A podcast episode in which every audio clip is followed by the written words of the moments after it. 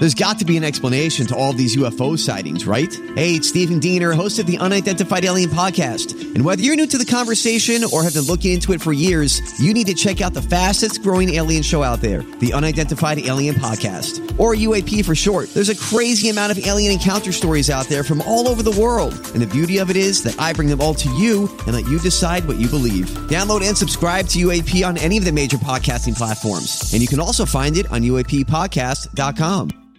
Hi, everybody. This is Adriana Trigiani. I'm the host of You Are What You Read. I have the privilege of interviewing luminaries of our times about the books that shaped them from childhood until now. We get everybody from Sarah Jessica Parker to Kristin Hannah, Mitch Albom, Susie Essman, Craig Ferguson, Rainn Wilson, Amor Towles, you name it, they come, they share. New episodes of You Are What You Read drop every Tuesday on Apple, Spotify, or any major streaming platform wherever you listen to your podcasts.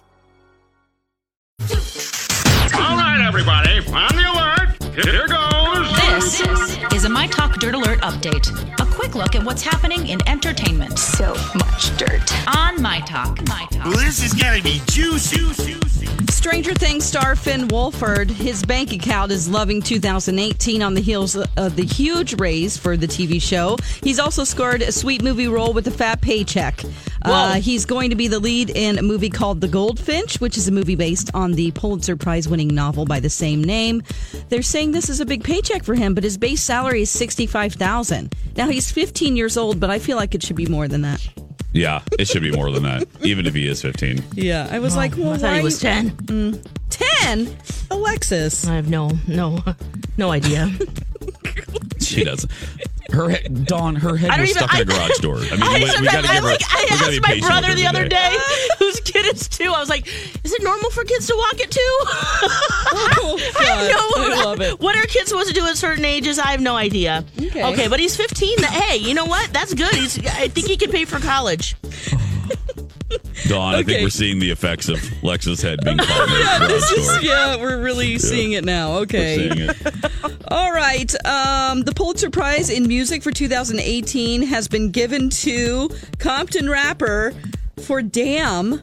It's Kendrick Lamar. Yeah. He won the Pulitzer Prize for Music for this song. Um, well, this album, actually. Um, this is what the Pulitzer Commission said. Uh, unified by its vernacular authenticity and rhythmic dynamism that offers affecting vignettes capturing the complexity of modern African American life.